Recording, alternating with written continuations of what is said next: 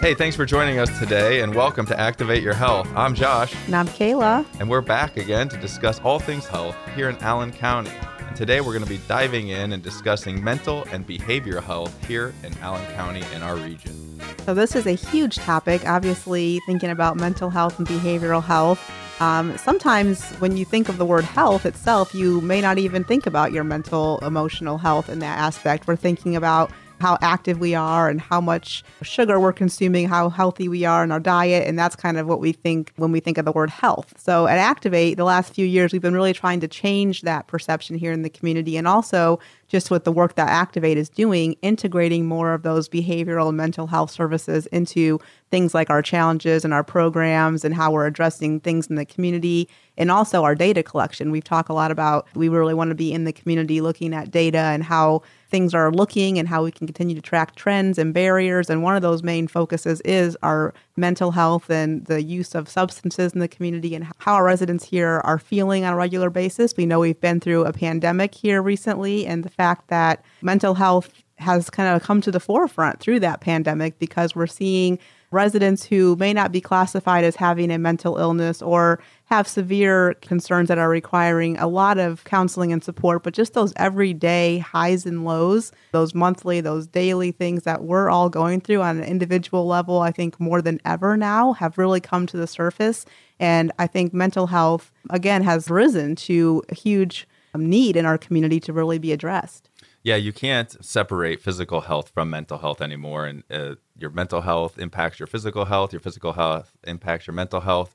And so, like Kayla said, Activate Allen County is trying to keep mental health at the forefront of all our discussions and our programs and policies. And we're real excited to dive into that discussion a little more greatly and in more detail with our guest today. We're pleased to have with us today Tammy Colon, the Executive Director of the Mental Health Recovery Services Board of Allen, Auglaize, and Hardin counties. We want to get started today diving into what exactly is the Mental Health Recovery Services Board of Allen, Auglaize, and Hardin County. I think there's a, a little bit of confusion sometimes when people hear the term the Mental Health Recovery Services Board or just the board. And what is the Mental Health Recovery Services Board? And, uh, you know, what do you guys do? Well, by the Ohio Revised Code, the local mental health and recovery services boards in each county has to have a board of authority who's responsible to be a direct representative of mental health and substance use needs for their community, to engage with partners for system needs, planning, development, ensuring that all individuals are served and are able to have their mental health and substance use needs met. And so, as that agency of authority, we receive the state funding, we receive the federal funding, we also receive our local tax levy dollars. So, we're the organization through our county collection that take those local dollars, which oftentimes don't have any strings attached to them, right? That's the beauty of the levy it really does allow communities to identify what their local needs are and allows boards to seek partners in establishing services that meet those local needs. So, with all of that funding that we collect, our responsibility is to contract with service providers and make sure that services are available in the communities. Give me an example of some of those service providers that you do work with. We work with behavioral health agencies. We have relationship with Coleman Professional Services. We have a relationship with UMADOP. We have a relationship with SAFY, Family Resource Center, Cornerstone of Hope. I mean, several. And we're always in the market to increase our relationships with community providers. I don't think I need to tell you that we're in a healthcare shortage when it comes to behavioral health professionals. And so, no longer can we just rely on the public behavioral health system to meet the needs of our community? But it's my responsibility to really go out there and nourish relationships with private partnerships as well to provide services to the constituents in our communities. So those are relationships. We have a relationship with the We Care Regional Quality Housing Recovery Housing Organization, and they do a phenomenal job in making sure that anybody either within the public system or outside of the public system that needs recovery housing has access to it. So As we move through this pandemic, what can you tell us about what has changed or what have the needs been throughout the community as we have gone through this last year of the COVID 19 pandemic in terms of the mental and behavioral health services? You know, when we were established, the community behavioral health boards, we were established really to develop services to take care of those high end needs community members who are oftentimes in psychiatric hospitals, who need supportive housing, who need case management and, intensive wraparound services in order to live their best life. It has changed over the course of time, and the pandemic has definitely expedited the change that we have a significant number of people who are not severely mentally ill, but they are suffering, mm-hmm. right? Our youth are suffering at levels that we've never seen before. We have the aging population suffering at levels we've not seen before. We have our minority population suffering at levels. And so we've really had to change our service delivery while we continue to take care of those very complicated high end need patients. We've really had to change our service delivery to meet all constituents from birth to death who are suffering from anxiety, trauma, depression separation. That's been a change in programming. What kind of changes have been made? Have you had different partners that have come to the table to help with some of those more immediate needs? Like you mentioned, it's not the severe cases that we're seeing really right now. We're seeing a lot of folks that are normally potentially very mentally healthy, but this pandemic has really shifted, you know, how they feel and how they see themselves. So have there been more partners that have come to the table or what have those changes been? Yeah, so our partnership with our schools has improved tremendously. It's had to, right? We know our youth are suffering and they've been doing an amazing job in supporting the programming we have, identifying programming they'd like us to deliver, allowing our providers in their school buildings, encouraging their students to participate in services that are available online we're now working with schools to go to some universal screening so we can really do some uh, data collection and identify our high risk students in a way that doesn't individualize them and embarrass them. We've also had to increase our relationships with our aging services, our senior citizens, our council on aging, because we have a lot of individuals who are in home, unable to see their family, mm-hmm. which, you know, at some point in time, that's about all you're living for, mm-hmm. right? And then you no longer have access to them. So we've had to go to some phone services for that population with a new organizations who are reaching out by phone to take care of them. And, you know, we're in our the employer space right? Really trying mm-hmm. to get in front of our employers who serve a large number of adults in our community who are still functioning, they're still at work, but they're struggling and they have mm-hmm. struggles and they don't know where to go and they don't know how to get help. And so we're really trying to improve our relationships there. What do individuals out there in the community, if they are struggling or looking for assistance, how is the best way for you know average Joe or Jill to get connected to services if they do need some assistance? they can always go to the board's website. We're there, wecarepeople.org. We have our hope line, which interestingly enough, I just spoke with a young lady yesterday and she was like, No, no, no, no, no, I don't need the crisis line. And I was like, It's a crisis and an information referral line. So they are really mm-hmm. meant to help you as well. We have our 211 system that we partner with, and we're, we're really trying to make sure they know our resources. A lot of businesses, employees don't know they have an EAP program. So, you know, reaching out to their supervisor and saying, hey, what is offered through our insurance or our EAP? And then business leaders who want to take care of their employees can also reach out to the board because we have programming we'd love to take directly to them and their employees. It's very complicated because if you have insurance, you got to go one route. If you don't have insurance, you're in the public system typically because um, you need financial assistance and taking care of yourself. uh. So I would just say our website, if you're with an employer there, the Hope Line, and hopefully at the end, you can always call me. and at any time, if anybody is feeling, though, that they are in a crisis, they can call 1 800 567 HOPE for immediate assistance, correct? Absolutely. And please do. And if you um, are uncomfortable having the conversation by phone, they also have the text line. And they also have a 24 7 walk in service.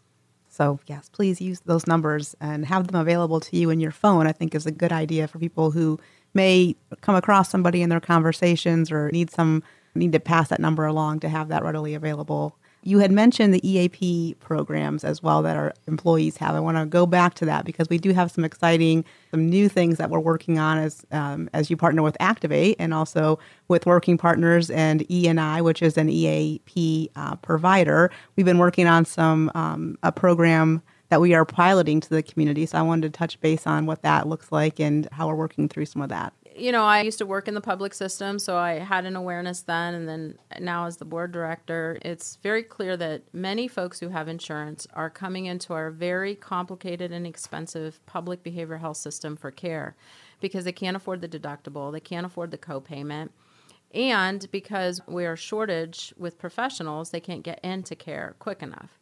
Working with large organizations has been challenging because they have corporate offices and they run their show the way they want to, respectfully, and I appreciate that. But we, we took a look at our community and recognized that we have a lot of mid-sized and small businesses who are really employing a lot of our local constituents who need care. And because they have a reduced administrative staff, and because they're on a reduced budget, they are oftentimes not offering EAP services to their employees. They're offering health care but what EAP brings is free counseling sessions, free financial counseling sessions, sometimes legal services, sometimes concierge services. I mean, it really is across the board. But for me, what I looked at was is it more efficient for me to work with an employer and allow hundreds of employees that they have have access to an EAP program with 10 free counseling sessions compared to serving those employees in the community at full cost at 10 free counseling sessions.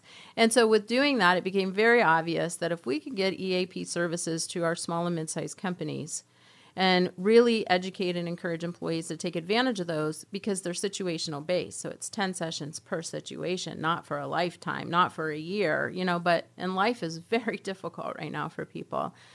It also opens up the network for providers, right? You join an EAP, you don't have to use just local providers. So if you're someone like me in counseling, I don't want to be seen mm-hmm. locally, right? I want to travel to Columbus or Dayton or Toledo, or if I have a special need in my family, I want to take them outside of our community so that they can have that specialized treatment available to them. And that's what this new initiative is going to bring. Yeah, you know, our goal is I think 2,700 employees in this community. In our first year, we'll provide EAP services to through their employer. We'll pay for it We'll have a navigator who will educate them and help them get connected to those services and hopefully build a healthier employer. Mm-hmm. Yeah, so I think that local navigator that you've mentioned is going to be a huge asset to our local companies, our small and mid-sized companies who, again, like you said, don't have those resources and don't have the time and energy it takes to sometimes navigate a very complicated system. Once you make that initial phone call, you, you kind of get into the weeds there. So having that local boots on the ground navigator, I think, will be essential. So if you are a business who mm-hmm. potentially wants to think about joining our EAP program, and becoming a partner with us, you can always contact the board, Tammy or Josh and I, and we can start having those conversations with you because that is really exciting that we can bring that service to the community in a way that is helpful but also at a great cost. We are wanting to see if this is actually a benefit to the community and mm-hmm. collect that data and determine how we can move forward as partners together. Yeah, and it normalizes it, right? Mm-hmm. Everybody else is using an EAP, so allowing it to be available to other mm-hmm. members normalizes the use. Yeah. Yeah, that does go into the stigma then, mm-hmm. because there is a large stigma around mental health services, behavioral health services. How have you seen that reduction? Have you seen a reduction, I guess, in, in the stigma of that um, here in our community? I think I've seen a reduction in the stigma towards individuals who have major mental illness and major substance dependencies. I think there's an understanding that these are diseases, that they are not all a result of an individual's choice of behavior, and even if they are, at some point in time, the body acquires a defect and therefore it must be treated oftentimes with medication, but it definitely then is no longer in the person isn't responsible for the symptoms. Where I still think we struggle with stigma is understanding that because people are in a moment of depression, for reasons that are justifiable or, or in a season of anxiety or just experienced something and they are traumatized and they're impacted and they're being affected and their um, functioning is being affected by it. I think people still look at one another and say, just pull up your bootstraps and get through it. And some people can, and some people cannot. And we never know who the person is by looking at them. So that stigma that we place on our communities that we should be able to get through these events, I still struggle with it. I still think there's a disbelief that our youth are being impacted in a way that's insurmountable and really probably not measurable at this point in time. This is going to be a hindsight measurement by our recent life events, by the public, by the media, and we can see it already trajectorying upwards. And they're not getting the sensitivity and the support from the community that they deserve. It's like, well, you should be happy. You don't have to be to school. Who's complaining about not going to school? Well, there's a lot of things that happen when you don't go to school, mm-hmm. and they're not all pretty. While I would say, in summary, that I think we have a sensitivity to people who we recognize are very sick, we are still challenged to have sympathy and empathy towards people who are just experiencing something mm-hmm. uh, and allowable and justifiable and shouldn't be judged by the next person standing by them. Yeah, that's a great point, Tammy. Do you have any suggestions for people that are interested in increasing their own personal sense of empathy, uh, willingness to put themselves in other people's shoes, and what we can do in our own personal lives to help break down those walls of stigma and to be able to have these conversations openly?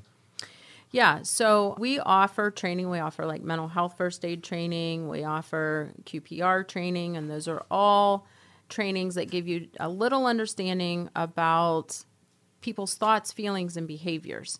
Because we want to make it a mental illness or uh, you know whatever it is we want to say but really it's how they're functioning. It's how they're thinking about the world. It's how they're feeling about the world and it ultimately impacts how they behave in the world. So understanding why they're having that thought and versus judging it just accepting it and appealing to the emotion oftentimes is all people need so, yes, there are trainings out there that can educate you on mental health. There's trainings that can educate you on substance use we're willing to take those trainings in any environment that'll open their door, right? Mm-hmm. And PASS Prevention and Support Services does an amazing job getting mental health first aid out there. And we have ambassadors now out there with some of our minority work that are taking that into business owners and also taking it into our religion communities. And so, an email to me or anyone else, you know, again, employer wants it, it's there. We're going to make it available that's a lot of offerings. So once again, if a business, an individual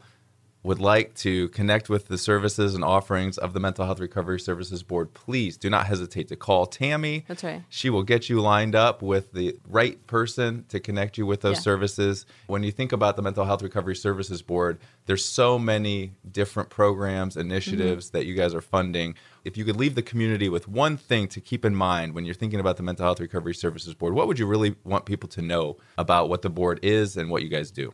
I've been trying to correct language when mm. people say it's free because there's nothing free. All the services, while you may be able to participate at no cost to you, you're paying for it as a taxpayer. You really are in charge of the services that we make available in our community, and your voice is important. And I'm working for the community.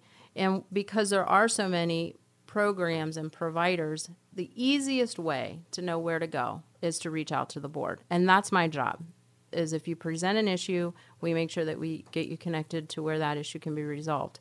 But again, it's knowing that you're in charge of this, that I'm a steward over the funds, but I'm responding to what the community leaders and the uh, individuals of our community are saying we need here. The biggest challenge that we have right now isn't money and I hope I can say that in five years. But today, what I'm going to tell you is it's not funds. I mean, the federal government and the state have invested a large amount of money in trying to help us attend to these effects that people are experiencing from our world today. The challenge is providers.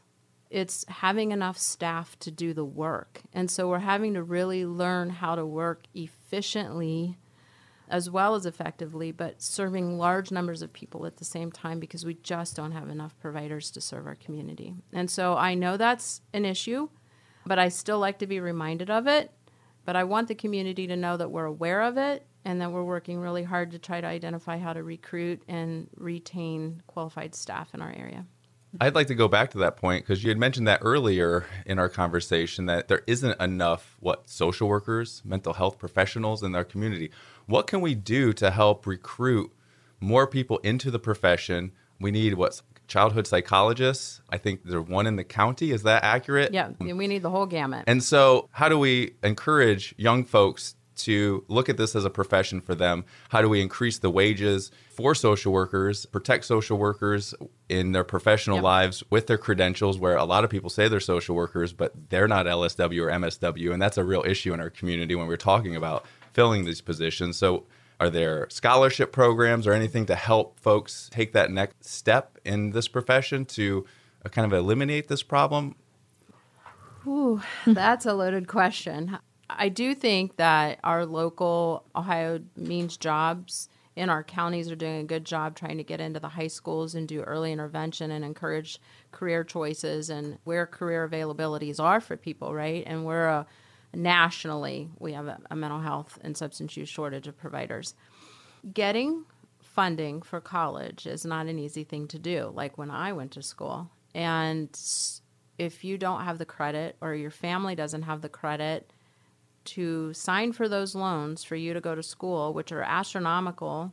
I don't know how a person who genuinely is interested in serving their community, but their their family may be poor, right? May not have a great credit history because all they've done is survive all day long. Now they've got to try to get into college and, and afford it. So that's a challenge.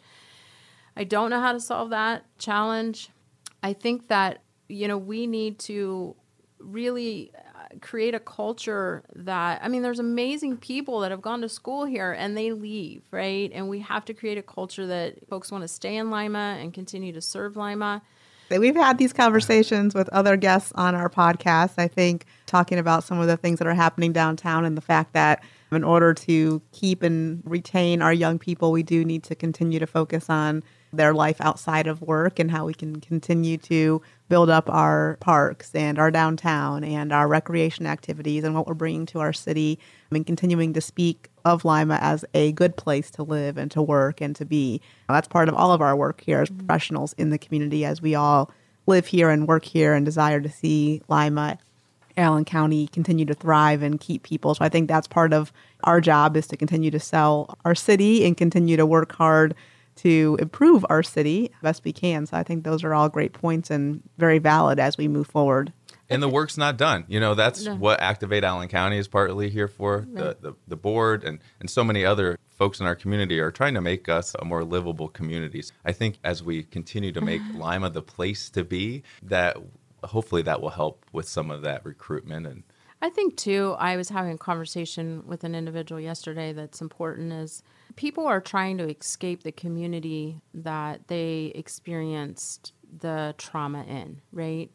So, as I'm really trying to figure out how to recruit and retain minority professionals, it's difficult because here's where they experienced. And as a child, when they were helpless. And even though they're going into a community who did the same thing to those children, they didn't do it to them. Mm-hmm. And they're now an adult and they feel a lot more in control of their life. So it's really, we have to work to try to ask people, despite that, what you experienced here, because it's in all communities, can you stay and help us fight it so that the next generation doesn't have to? That's a great point. What a great way to bring us to our last question. So, we just want to ask you a little personal question. What do you do personally to relax, to support your own self care, and to handle your own behavioral and mental health? What, what do you like to do for fun? well, I have a camper. So, I go camping at the lake and I have already done that once this year. So that's how excited I was to get out there. And uh, I go camping. I have an amazing supportive family in Pennsylvania where I grew up. I return home to often to spend a lot of time, get away, be nobody, you know, just be who I was, yep. you know, back in the day. And that refuels me. And then I come back to Lima, a powerhouse through the needs that we have here. Well, that's great. You know, I'd encourage everyone to follow Tammy's lead, get out and connect with nature. I also love camping, and uh, we recently purchased the camper. So you're Ooh, preaching to the choir here. Yay! We want to thank you, Tammy, for all that you're doing in our community.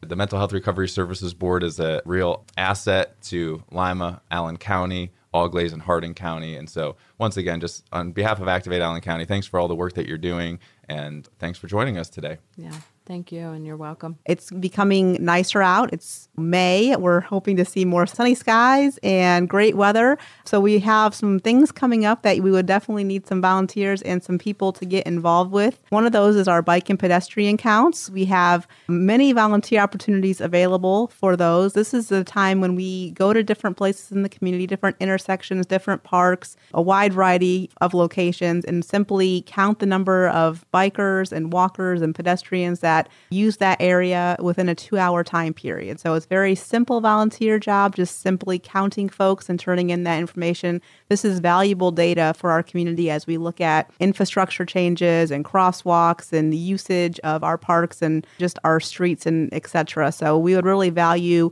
any volunteers that have some free time during this month, uh, you can contact Josh here, or, uh, message us on Facebook, or call our office in order to get more information about how you can get involved with our bike and pedestrian counts. But it's a really fun volunteer opportunity. It gets you outside, connecting with our community. You'll see a lot of interesting people using active transportation. So you might be counting people on rollerblades or on skateboards, definitely on bikes and definitely uh, walking. So, like Kayla said, we could use all the volunteers that we can for that program. So please, if you can give us a couple hours, please sign up. Another great opportunity that we have is starting here at the beginning of June, and that's with our downtown farmers market. So we are needing volunteers every Tuesday from 2:30 to 5:30 to help conduct some data collection at the farmers market, get people registered that want to use their EBT cards for purchasing some items at the market. The best way to get signed up for that is really just to contact Activate as well. You can give us a call or uh, send us a message on Facebook, and we'll get you registered for that great opportunity as well. And even if you cannot volunteer for the market, we still need your support to be at the market to purchase from our local vendors. So every Tuesday starting June 1st from 2:30 to 5:30, our market will be in front of the Civic Center this year on Main Street near the roundabout. So you'll be able to again access all of our local vendors, our produce, our baked goods, our honey. There's just a lot of people here in the community who rely on these types of markets to support their business. So we would appreciate anyone coming out on Tuesdays. We'll also have some fun kids activities throughout the summer. There'll be events and things taking place at the market for young and old. So the best way to get up to date information on the market is to follow them on Facebook at Downtown Lima Farmers Market. You can give them a like, and that way each week you can be informed of what's going to be at the market, what special activities will be out there. Coming down on Tuesdays would be a great way to spend a Tuesday afternoon and supporting our local vendors as we want to get our local folks and local resources out there. We also want to remind the community that spring sports leagues are in full effect. Summer camps or registrations are being taken place for the city of Lima and the YMCA. So now's the time to get your children connected to summer activities. Don't wait. Make sure that you get them signed up. A lot of folks did have to miss out on some of those great opportunities last year. So we just want to remind folks to take advantage of all the great opportunities that are available to us in our community. And then lastly, Activate Allen County has a great announcement. We have a new employee that we'd like to welcome.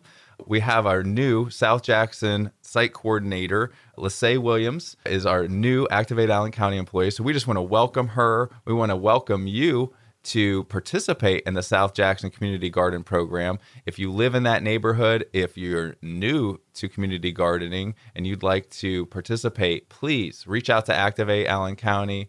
We'll connect you with to Lissay and help you get your own plot started. So we just are so excited to have her join the team and want to say welcome to Activate Allen County.